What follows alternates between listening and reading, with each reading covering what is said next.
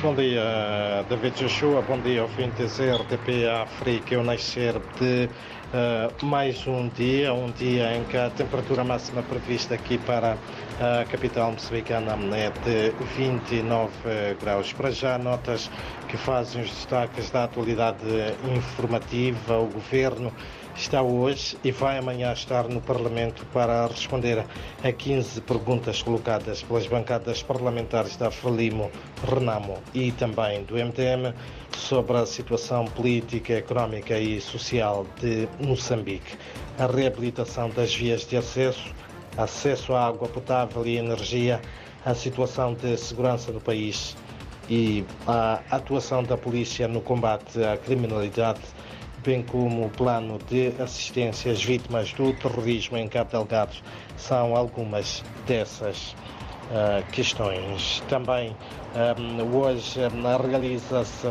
no Centro Internacional de Conferência Joaquim Chissano, aqui em Maputo, o Conselho o 33º Conselho Coordenador do Ministério do Interior. A cerimónia será orientada pelo chefe de Estado Felipe uh, News sob o lema Ministério do Interior consolidando estratégias de desenvolvimento institucional e de aprimoramento da segurança interna face aos desafios da criminalidade organizada com enfoque nos raptos terrorismo, seu financiamento e o branqueamento uh, de uh, capitais. Enquanto isso, também hoje decorre aqui na capital moçambicana um evento alusivo aos 75 anos da Declaração Universal dos Direitos Humanos. O mesmo será orientado pela Ministra da Justiça, Assuntos Constitucionais e Religiosos de Moçambique, Helena que daí numa nota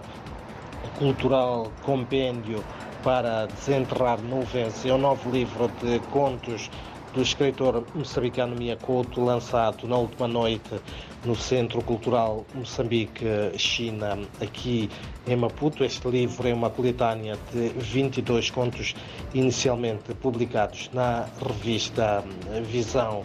Mia Couto traz nesta obra personagens e cenários improváveis com a poeticidade que é característica como com uma narração que dá tempo ao leitor para levantar o seu próprio voo para um mundo em que todas as coisas têm vida própria. São então estas, uh, David Joshua e ouvintes, algumas das notas que fazem os destaques da atualidade informativa neste dia, aqui na capital uh, moçambicana, onde, uh, recordo, a temperatura máxima prevista para hoje é de 29 graus.